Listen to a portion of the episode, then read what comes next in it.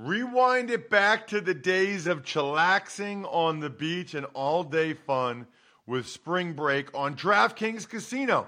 Play exclusive games like Fan Fave Rocket. The excitement is endless, the vibes are right, and the cash prizes could be huge. New players start playing with just 5 bucks and get 100 back instantly in casino credits. Download the app and use code RTFP to book your one way ticket to fun with DraftKings Casino. The crown is yours. Gambling problem? Call 1 800 Gambler or visit www.1800Gambler.net. In New York, call 877 8 HOPE NY or text HOPE NY 467 369. In Connecticut, help is available for problem gambling. Call 888 89777 or visit ccpg.org. Please play responsibly on behalf of Boot Hill Casino and Resort in Kansas. 21 plus age varies by jurisdiction. Void in Ontario. Bonus bets expire 168 hours after issuance. See dkng.com slash football for eligibility and deposit restrictions, terms, and responsible gaming resources. It's the Ross Tucker Football Podcast.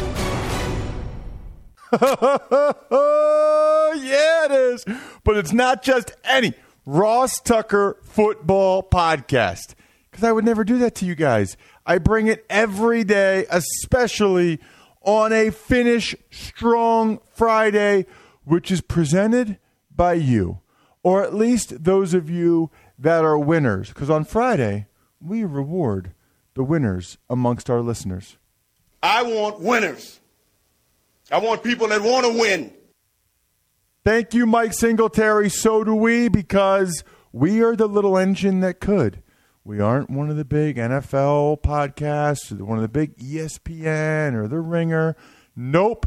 It's just me and Bry, Bry and me, RT Media, and you guys. You guys are part of this, a huge part of this, including the Spread the Word winner this week, Jamie Carpenter, who I believe liked the Fantasy Feast on Twitter. Brian's post at RTF Podcast. Brian tw- posted it at RTF Podcast, and Jamie liked it. So thank you, Jamie. I'm at Ross Tucker NFL. You guys know that.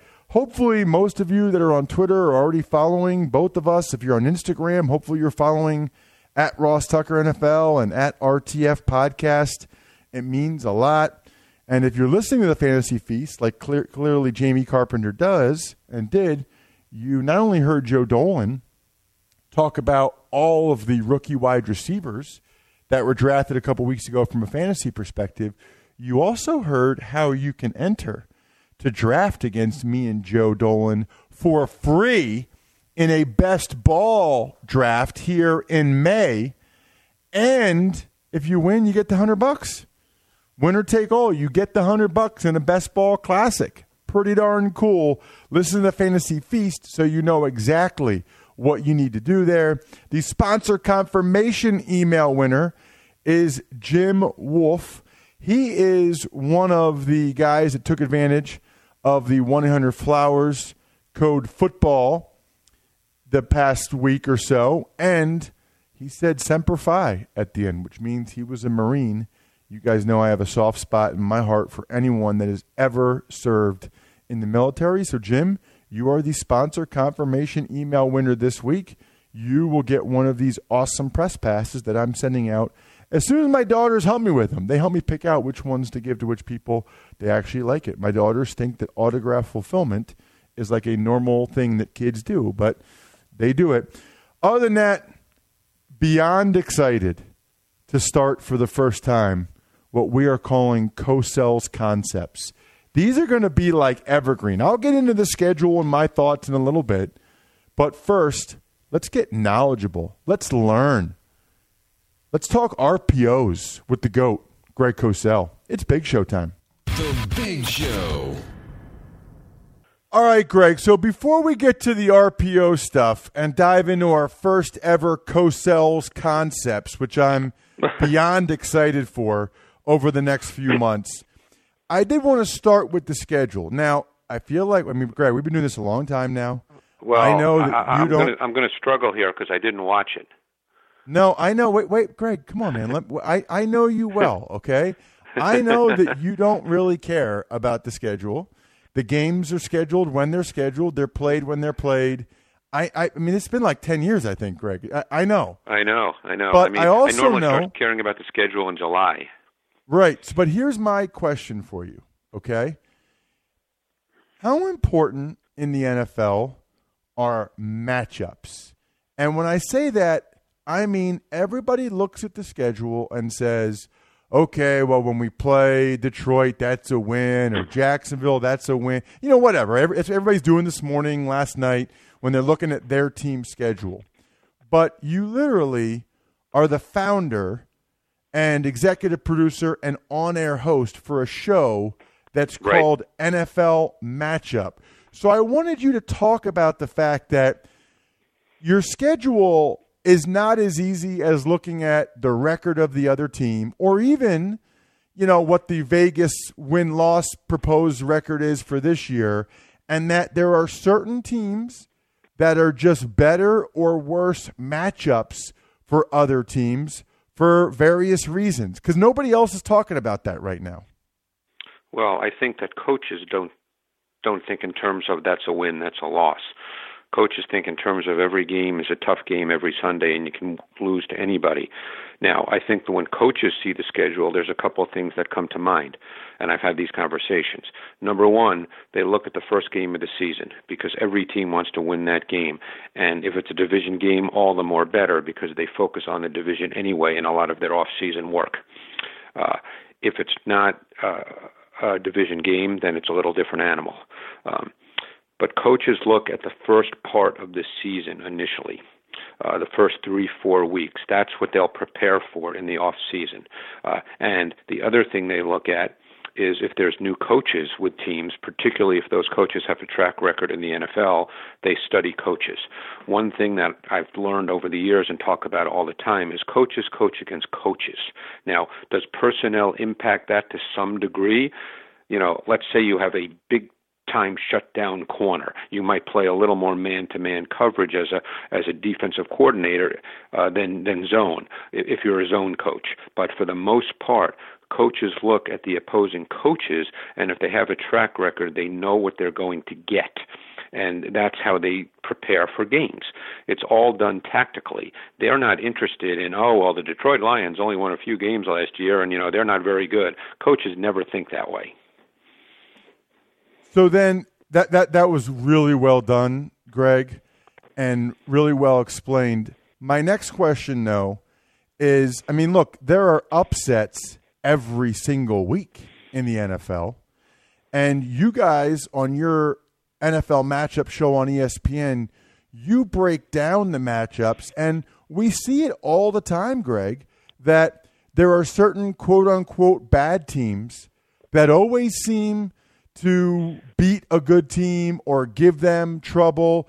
Like last year, for example, the Arizona Cardinals gave the 49ers all they could handle in both of those games. For whatever Correct. reason, the Cardinals were a tough matchup for the Niners. So no matter what anybody thinks of strength of schedule and all that stuff, those matchups that you just talked about, they matter. Well, that's because for the most part, the talent level in the NFL on given teams is not that different. Um, sure, there are exceptions, and there's obviously great players uh, throughout the league. But for the most part, you know, when you go play the Arizona Cardinals, for instance, and you have a quarterback uh, like Kyler Murray, you ask any defensive coordinator in the league, and they'll tell you that he's a very di- difficult quarterback to defend. So on any given day, Kyler Murray can be a problem for any given defense, no matter how good that defense is, personnel wise or scheme wise. And that's the way it is throughout the league. Look, you played in the league, what, seven years? Was it, Ross? Eight years? Yes, seven. You know that coaches always talk about how hard it is to win on Sunday. You can't tell me that coaches sit around and, and say, oh, this one's an easy one for us, no problem this week. Coaches don't talk like that, correct? They, I would say, if anything, Greg, they're more worried about those weeks because they know that they can lose to those teams. Correct. Be- because that's what history shows. You can lose to any team any Sunday. And there's good coaches all throughout the league. I know sometimes fans think that teams that don't have great records, that means the coaches are idiots. That's not the case at all. There's good coaches in this league all throughout the league, good teams, bad teams. Um, so you know that's that's the way coaches see it. They'll start preparing now for week one, for the first four weeks of the season, and for their division games. That's the teams in their division. That's the way they'll go about, and they'll be doing it tactically, not based on last year's record or not based on whether the the middle linebacker is a great player or not a great player. That's not the way they're going to look at it. Let's dive into Cosell's concepts, Greg. I'm beyond excited about this. And by the way, I think I said on Wednesday's show that if anybody had any ideas to let me know. I've already gotten five or six emails about well, people Let's, that let's keep doing it then. yeah, why not? People like I, to I, I learn. Need, I need things to do. The uh, the lockdown was just extended for 30 days in New Jersey. I need things to do, Ross. Exactly. And people people like to learn, Greg. So let's start with RPOs. They are run pass options. And I want you to define what an RPO is. I just explained what it what you know what the RPO stands for, but how would you define an RPO, Greg? Well, an RPO is what the name implies. On a given play, the quarterback who's in the shotgun has two options. He can either hand the ball off to a back or he can throw a pass. Now, the offensive line, normally one side of the offensive line will run block. That would be the side that the run would go to if he chooses to hand the ball off. The other side of the line would often pass protect because there's a pass element. Um, now, usually what happens is a particular defender, based on the defensive front, and that's based on film study, a particular defender will be the player who determines for the quarterback whether he hands the ball off or whether he throws a pass. So if that particular defender, let's say, attacks downhill to defend the run, then he is abandoning his pass coverage responsibility. So the quarterback would not hand the ball off, he would then throw the ball. If that defender stays back and, and covers pass as opposed to playing downhill, then he would hand the ball off. Now, I've just simplified it in, in detail. Now, most people believe that in the, the pass game, in the RPO concept, has to be a quick game throw because part of your offensive line is run blocking and not pass protecting. But what is happening now in the league is the pass game route concepts have become expanded with RPOs because at the end of the day, you can make any throw and run any route as long as you can protect. So teams are now figuring out offensively, and now defenses, I'm sure, will respond as we go forward. It's very cyclical, but offenses are figuring out that, hey, we can run any route concept as long as we can protect it. So that's where it's going offensively with RPOs. It's not just a quick slant anymore. Everything was a quick slant, bang, bang, bang. But as long as you can protect, you can make other throws. You know, you can run an RPO and throw a fade ball on the outside because a fade ball is essentially a, a quick game kind of throw. So whatever you can protect, you can make those kinds of throws in an RPO game if you choose the pass element of it. So much good stuff there, Greg. And I would say, you, you mentioned who they're reading. It seems like, and maybe this is expanded, but it seems like most of the time, is it fair to say, Greg, they are reading the outside linebacker and or the nickel slot defender away from where the run is supposed to go. Yeah, correct. Because what they're doing is they're reading a player who, in, in parlance, would be called kind of an overhang defender more often than not. A player who's not necessarily right in the box. Although this can change depending, you know, that's the great thing about the RPO is it, it's becoming expansive. Just like everything, coaches work and work and work, and they expand it. But normally, you're not reading an inside stacked player, but you can be reading an inside stack player. For instance, the Eagles have run RPOs where they want want to run outside zone stretch from the shotgun. So it, it essentially looks like a sweep, and very often you will read a stacked linebacker because if the stacked linebacker immediately attacks downhill and tries to hit the A gap hard, you will hand the ball off because obviously he's taking himself out of the play as a pursuit player. So it depends on the run game call. It depends on how you choose to block. We see RPOs now normally they started more as zone type concepts. Now you're seeing RPOs at times where it's a gap scheme type concept. Everything is based on how you can protect and how you feel you can protect for the pass element. Yeah, it's definitely expanding. I mean, initially, Greg, it was really just inside zone, away from where the, the back was lined up. And yep. just so the listeners can see this, the linebacker that Greg's talking about, that's the overhang. He's kind of in the box, kind of not. He still is usually responsible for the backside B gap. That's the gap between the guard and the tackle on the backside. But He's he also player. Right. But also, if it's a pass, he is responsible for like the curl hook area to that side. So the whole point of the RPO is to put that guy in a bind to the point where they say, Greg, he can't be right. Right? If he comes downhill, correct. To, to worry it to, to make sure he's there for the backside B gap. If the running back cuts it back like he has to be, well then they're going to throw the ball behind him. If he sits and he sits in the in the hook curl to take away the slant by that receiver to that side, he's going to be late to fill the backside B gap, and you're going to be have an advantage there. Right, that's correct. Um, now, just to add, one reason you're seeing more man-to-man coverage in the NFL, particularly versus teams that do use the RPO, and more and more teams are doing it. It's a good offensive concept, is because if you play man, particularly press, uh, then you take away, you can disrupt routes off the line and you take away the quick game throw in the RPOs. That's one reason leading up to the Super Bowl versus the Eagles, and I know the uh, Patriots gave up a lot of yards, but one thing that Bill Belichick was not overly worried about was the Eagles' RPO game with Nick Foles because they play so much man coverage.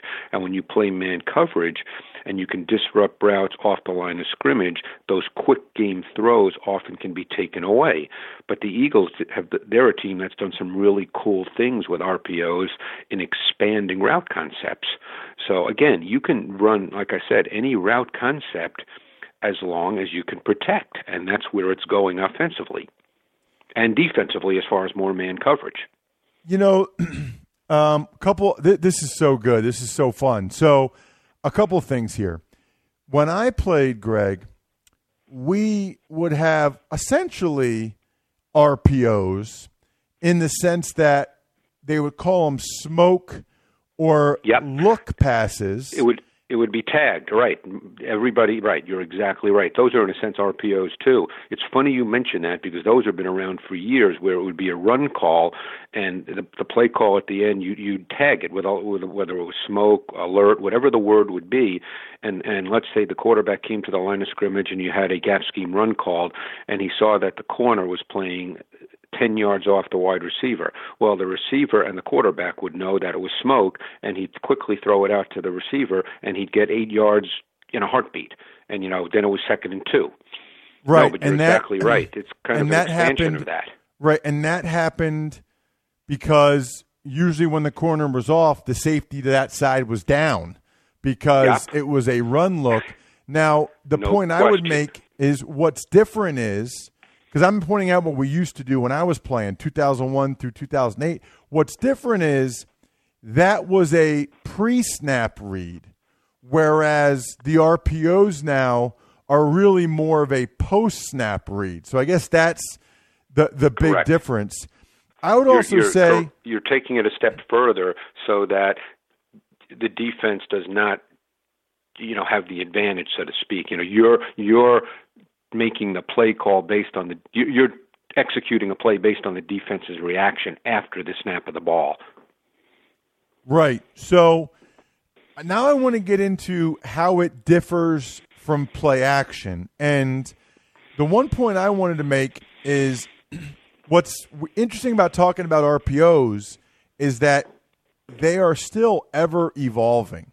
So typically, the difference I've always felt like as an analyst calling a game is that in a play action pass, number one, it's a pass all the way. You're, you're throwing the ball.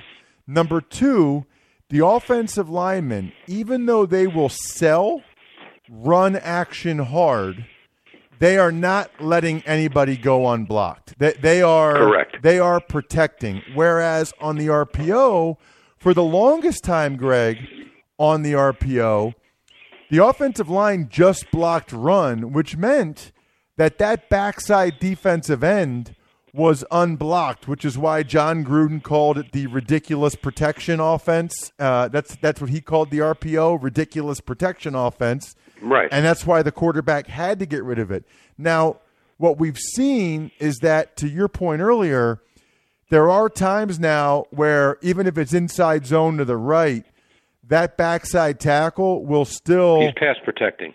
yeah, he'll still at least hang initially on the D end to give him a look or to slow him down or to tie him up, as opposed to going up for the linebacker or just going with the inside zone as he was. But initially, Greg, they on the RPOs, they weren't pass protecting; They were just running the run.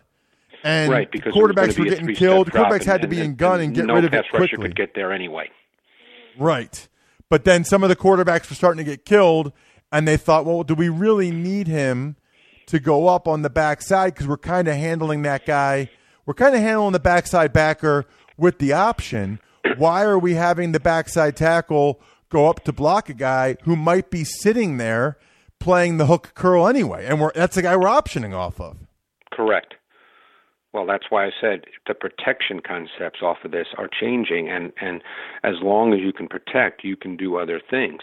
And then the other thing is when you watch tape is, and we have this discussion in the matchup room all the time. And I had a a, a college coach working with us on the matchup show this year who coached for 25 years in college football, and sometimes I'd call him in when I was watching a play, and I'd say, "Is this an RPO or just play action?" And sometimes you don't know, for you're not 100% certain because the look can be very very similar. Sort of like with the Ravens, Greg, you don't always know whether Lamar Jackson's reading or he's taking the ball no matter what. It's funny you say that because I saw Greg Roman at the Maxwell Club dinner, and we had that brief conversation. And he obviously wasn't going to give me the percentage, but I said to him, you know, I watch your tape, and sometimes I don't know if it's a zone read or if it's just a design run for Lamar. And he, and he said, well, we do both. And he wasn't going to give me, you know, the, the game plan, but you know, sometimes you just don't know, and defenses then don't know either. Right, and that's the beauty of it, right? Is of course. that that's that's what makes it uh, so so good. Uh, is there anything else that we missed, Greg, or that should be mentioned? I feel like that's kind of the nuts and bolts of it, comparing it to play action, the protection, who we're reading. You mentioned how it's evolving, and it's not just the backside slant. Anything else before we, we close up Well- the first edition of Cosell's Concepts? just to look ahead, I would uh, count on, assuming Tua is the starting quarterback for Miami, I would count on them using a ton of RPOs because Alabama's offense with him at quarterback ran RPO concepts in normal down and distance situation about 30% of their snaps. So he is very fluid and familiar with RPO concepts, and because he's such a timing based quarterback, it really works for him. Love it. Greg, you are the man. Terrific job as always. Make sure you're checking out this man on Twitter at Greg Cosell, as well as all of his draft guides, draft breakdowns on fantasypoints.com. You guys heard on yesterday's Fantasy Feast that if you use the code FEAST at fantasypoints.com, all caps, by the way, fantasypoints.com is free right now. And if you use the code FEAST, F E A S T, all caps, when it does go to a subscription site, you will get a discount. But right now, you get access to all of Greg Cosell's unbelievable draft breakdowns. They are so well done. He's posted some of them on Twitter, but there's like over a hundred at fantasypoints.com. Greg, you are the man. Appreciate the time. Thanks, Ross, so much. Enjoyed it. Speaking of matchups, by the way, Bry, if you are a UFC fan, UFC 249 is coming up tomorrow. And you can listen to the end of this podcast to hear former MMA star Chael Sonnen and BetOnline's Dave Mason talk all things UFC 249. You know, I love fighting. I love people hitting each other. Like I, I, I love the the primal nature of that. I just never can stay up late enough for UFC stuff. At any rate, not only can you listen to those guys to hear more about it, then you can actually bet on it. BetOnline is your online wagering solution. Visit betonline.ag. Don't forget the promo code podcast1 for your sign up bonus. BetOnline, your online sportsbook experts. Tuck's takes. Well, the 2020 NFL schedule has been released officially. Ross, your takeaways. Well, you know, I talk about this every year, Bry. Um, as a player, you're really, and I tweeted this at Ross Tucker NFL. You really look at the bye week. Nowadays, the guys look at the Thursday night game. We didn't have that when I was playing. I did play in a Thanksgiving game, but we didn't have the Thursday night game. Then you look at, you know, who you play the first game, and then maybe your primetime games, and that's it. Takes like a minute, if that. That you'd be amazed how many NFL players don't even look at the schedule. They don't really care. You, you, you'd probably be amazed.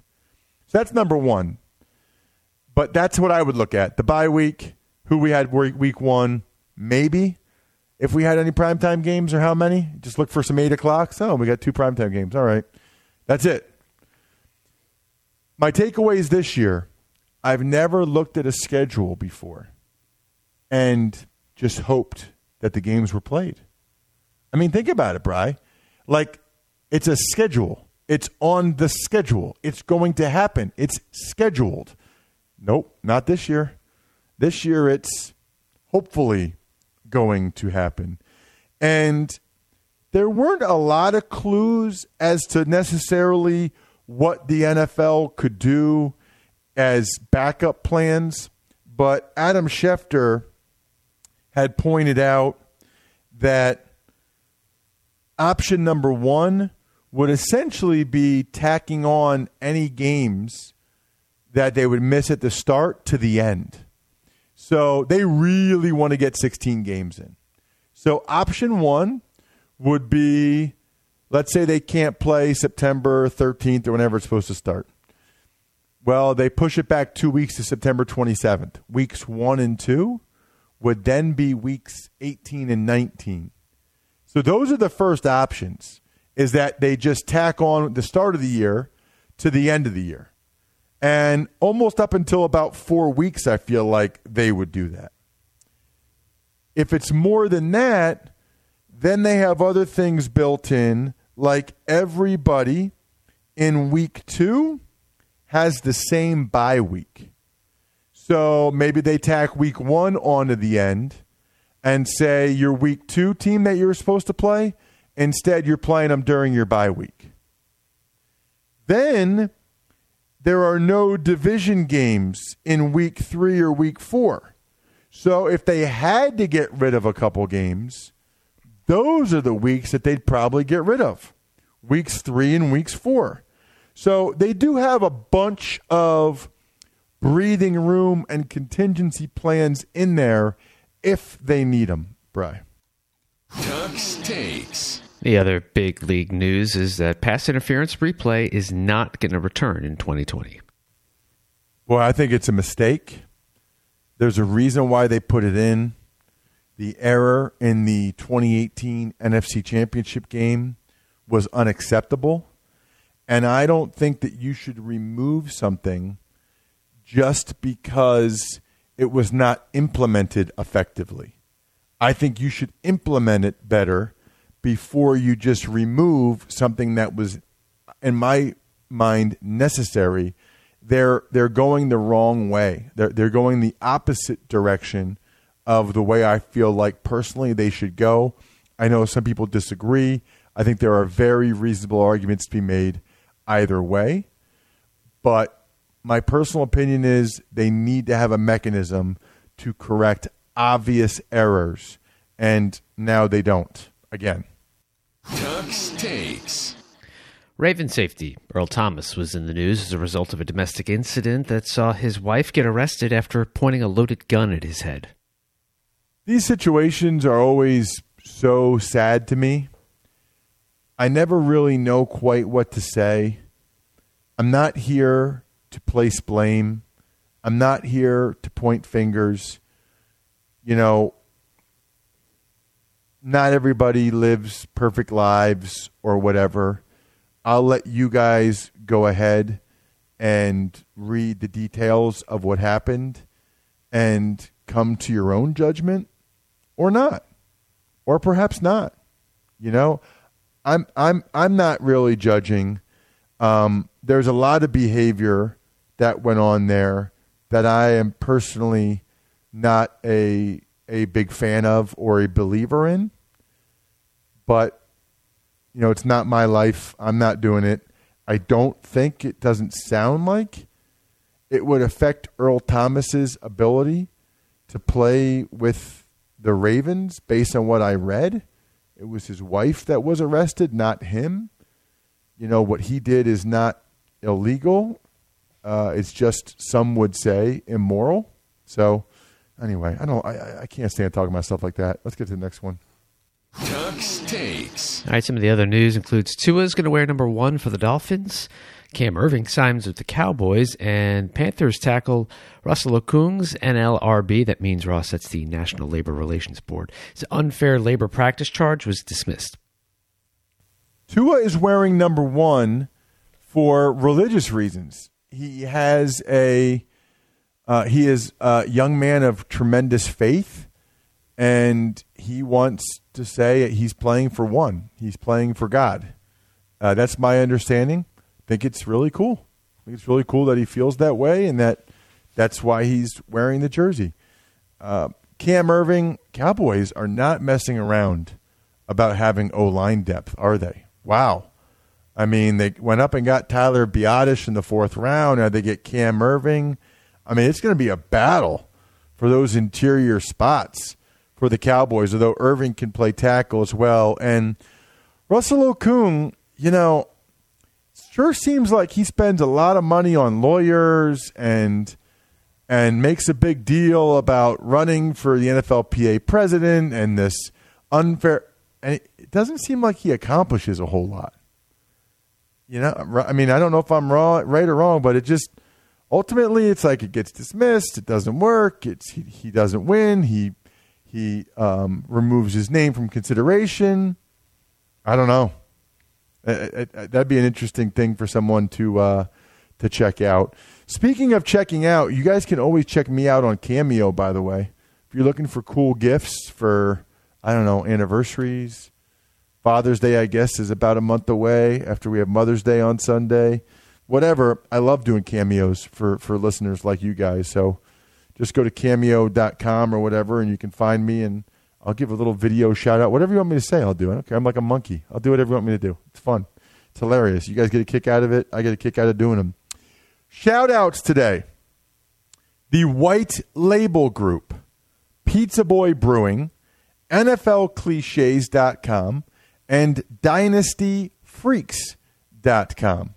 I want each and every one of you to have an awesome weekend. Utilize the time how you see fit, but remember, family is everything, at least in my mind. So uh, enjoy it. Enjoy everything you guys do all weekend. If you miss any of the shows this week, College Draft was awesome. Fantasy Feast, Even Money, Andrew Brandt's Business of Sports with David Falk was cool you can certainly catch up on them this weekend if you're doing stuff around the house or whatever. Other than that, I think we're done here. For listening to the Ross Tucker Football Podcast. Make sure to also subscribe to the Fantasy Feast, Even Money, Business of Sports, and College Draft. All available at Apple Podcasts, rosstucker.com, or wherever podcasts can be found. All right, now we are joined by Dave Mason from betonline.ag. Dave, we can finally talk about some fights. UFC 249 is going to happen. Let's just start with that, man. Is it does it feel good to get back to some normalcy? Oh, absolutely. And, you know, as I've told you before, UFC is one of my favorite sports, so uh makes it even better. Been waiting a long time here for some real sports action, and it's a great card, too. And three cards within a week, it's looking like. So uh, we're excited. Hey, Dana was just talking about adding a fourth. I mean, if he adds a fourth, not only is that four cards to look forward to, but on an average of 10 fights per card, I mean, if you're a fight fan, you got a busy month ahead. Oh, absolutely. I, I can't wait. Finally put my Netflix machine on the back burner and watch some sports again. I'm, I can't wait. All right, well let's start. Uh, let's start with the main event. I mean, it's going to be for an interim world title fight. You're talking about Justin Gaethje versus uh, versus Tony Ferguson. Before we get in the odds of it, this fight is different now that it's May 9th as opposed to April 18th. In this way, Justin Gaethje accepted that fight on very short notice, and even though he was training and kind of keeping his weight down, it's totally different to have a signed contract and really be pushing and motivated. The mere fact that they've given him three extra extra weeks to train, that does change how this fight looks. Do you agree? No, hundred percent. You know, those short notice fights are always uh, a tough one for you fighters, obviously, and we recognize it in the odds and the results. When the Khabib fight got canceled and he had to pull out, and and they replaced him with Justin Gaethje, I wasn't too disappointed. Sure, I sure, I want to see Khabib versus El Cucuy, no doubt. But I mean, you know, from a fan standpoint, just a just a good old slugfest. It's not going to get any better than this one, man. I, I, I can't wait. You know, we had Tony Ferguson at minus one seventy two favorite. He's what won won twelve fights in a row, I, and Justin Gaethje off a three fight win streak. He's a plus one forty seven underdog. So I, I can't wait for this one. Just as a fan of the sport and a fan of competition, that it doesn't get any better than this. There's no way this fight can be boring. It's impossible. Dana White just did an interview. He was promoting this fight, and he he said, "I guarantee you, this will be the most violent fight." You've ever seen. And that was a very interesting word. I've, I've never heard him use that word. So I was sitting back and pondering, what exactly does that mean? And do I agree? And you know what? I think he used the right word. This is going to be chaos and violence in a controlled area for up to 25 minutes. No, absolutely. I mean, you look at Ferguson with those elbows. I mean, his pointy elbows and his nonstop pace moving forward.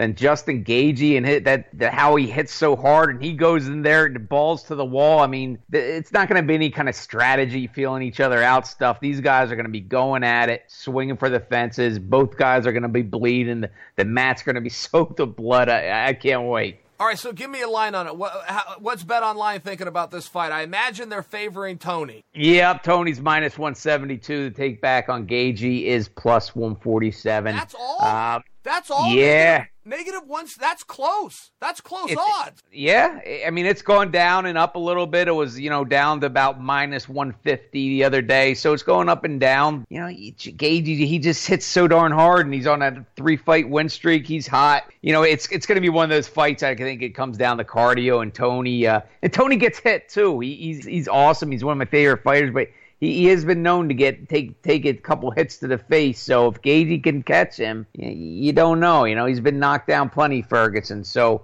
I, but I think Ferguson takes it in deep water with that relentless cardio, and that that's what I'm counting on for a you know fourth, fifth round stoppage. All right, so we got we got another title fight. The current champion, Triple C. Henry Cejudo is going to take on former champion Dominick Cruz. You go first on this one, but then you got to let me give you my opinion because I think I have an interesting take. Take it away. Oh, good. Um, you know, Dominick Cruz, maybe the best fighter at that weight class ever, arguably. Henry Cejudo, man, the way he's poured it on the last couple of years, he's just become, you know, he's always had that potential being the a former Olympic gold medalist, and uh, he, he's really put it together the last year and a half, two years since he beat uh, Demetrious Johnson. Oh boy, I mean, I, I have to Cejudo is a minus 225 favorite, and I'm going to be on him. I mean, it, it, Cruz, it's he's been off. Uh, his last win was almost four years ago. I mean, that's just such a long time. And he, you know, he came back. He fought those three fights. He looked okay, but he didn't look like it, the dominant Dominick Cruz of, of old. So, you know, that that four years off is, is this too much for me? I'm, I'm going to be on Cejudo and who's peaking, and he looks better than ever. All right, Dave, I am not ready to part with my money. I'm not even ready to publicly predict an upset here. However, this has all the makings of an upset. This is a stylistic problem to the highest of levels for Henry. Look, you can tell me on paper that Henry's a better wrestler, and you would be right. He was the Olympic champion, he was the greatest wrestler alive. But you can't show me a whole bunch of his fights where he's ever effectively used his wrestling. Yep. I only bring that up because with Dominick's footwork and Dominick's ability to control range, to peck away at you, in many ways, I think you could agree with me that wrestling is not going to be the solidifier in this contest. So if wrestling's not, that only leaves the striking, and Dominick Cruz has only been outstruck one time in his life, and it was a huge shock. So if we're to use history, use the body of work of these two athletes, and agree that there's largely going to be stand up, that's Dominick's world. In my opinion, this is all the makings for potential upset. That's all I'm saying.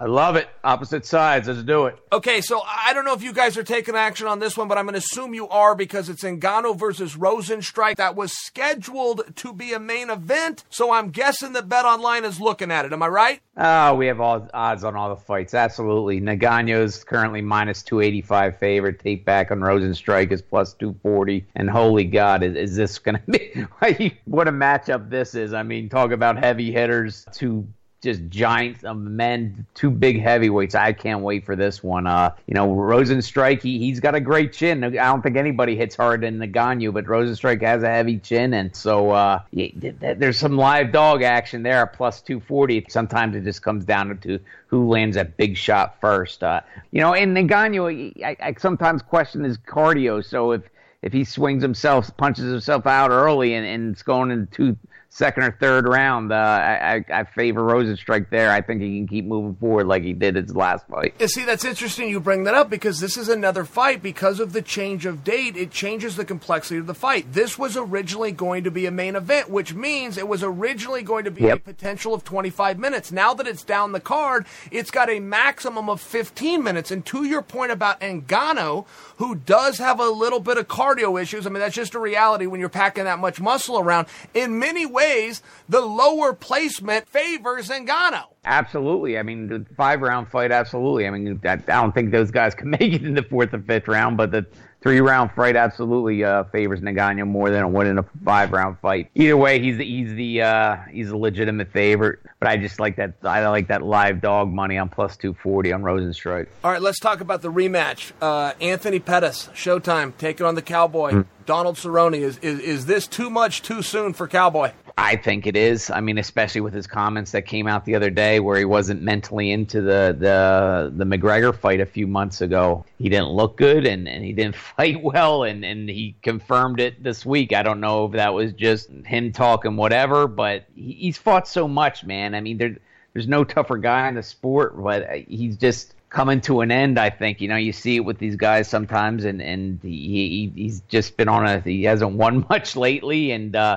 Pettis, you know, I've never been a big Pettis fan, eh, but he he's impressed me the last the last few fights. He's one of those guys who I think had always had all the talent, but I kind of questioned, you know, his, his mindset and, and, heart sometimes. And again, heart for a fighter because I don't have half the heart this guy does. But he's he's he's looked a lot lot, lot tougher, and he's been in some real wars lately. So I just think Pettis deserves favor. He's minus one thirty six right now. Take back on Cerrone is plus one sixteen, but I don't know. Cerrone's just has not looked good the last few fights. Tough as hell, sure, but but uh, he's he's going down. I think. I went back and I rewatched that first fight. Dave, it wasn't competitive in the least. Pettis came out. He hit him with what they called a kick to the body, but it kind it almost looked like a knee, like more of the knee hit. I mean, it's just a really hard shot that would stop a fight. And Cerrone was too tough to stop. He tried to push through it, but it was all downhill from there. Pettis kind of peppered him with a couple of kicks. Uh, punches rather came back to that exact same shot, that exact same kick, and the exact same Yep. part of the body. I had a weird takeaway, even though I can tell you as a guy that just rewatched this, that was not close, that was not competitive. It was still one of those nights where you look at Pettis and you go, "Good job, congratulations," but I need to see that again. You made that look so easy that I'm not sure that my eyes are telling me the truth. I need to see that fight again. Is that too big of a stretch for me? No, I mean let, us run it back, right? You know, it, it- both are definitely past their prime, and that was right before I think Pettis won the belt, I believe. So that's right when he was uh, at, at his peak. But yeah, let's let's run it back. Two guys are legends, and and um, let let's run it back. You know, I, I just think Pettis has a little bit more in him right now, and Cerrone is, is just he's been getting beat up too. You know, he's he's been taking a beating too, and I don't like to see that in these fighters once they start losing that chin and start going down a lot. No, I hear you. Look, as a fighter, you're never done with this sport, but you will wake up one day and this sport is done with you. And I, I don't know that either one of these guys is in that spot. I don't wish that for him, but that is a reality that might might unfold in front of us on May 9th. Absolutely. We'll find out, and it's a great card. I can't wait. Dave, I appreciate you, buddy. I miss talking to you. I'm glad we finally have something to catch up on. Thank you, pal. And thank you, sir. Take care.